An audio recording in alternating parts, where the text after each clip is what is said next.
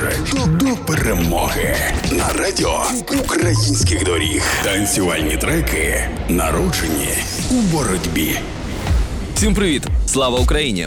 Моя Україна б'ється, грузить, віддає, збирає, доставляє, обіймає, годує, рятує світ. Скорбота, люті, ніжність один одного. І ми обов'язково переможемо із цими міцними вміннями, бо українці неймовірна нація.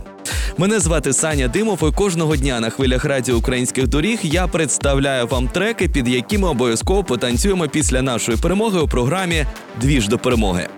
У трендах Тіктоку вирвався один хіт із 90-х заручена від співачки Русі, і я просто не можу вас не познайомити із нею.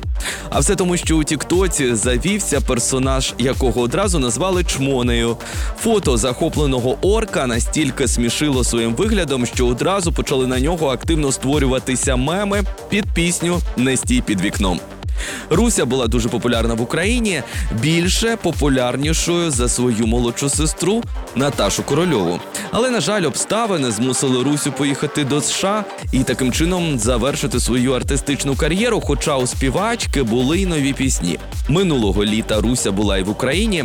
А ремікс я вам поставлю від діджея та реміксера із Івано-Франківська Ян Запольський. Пише музику вже понад 12 років.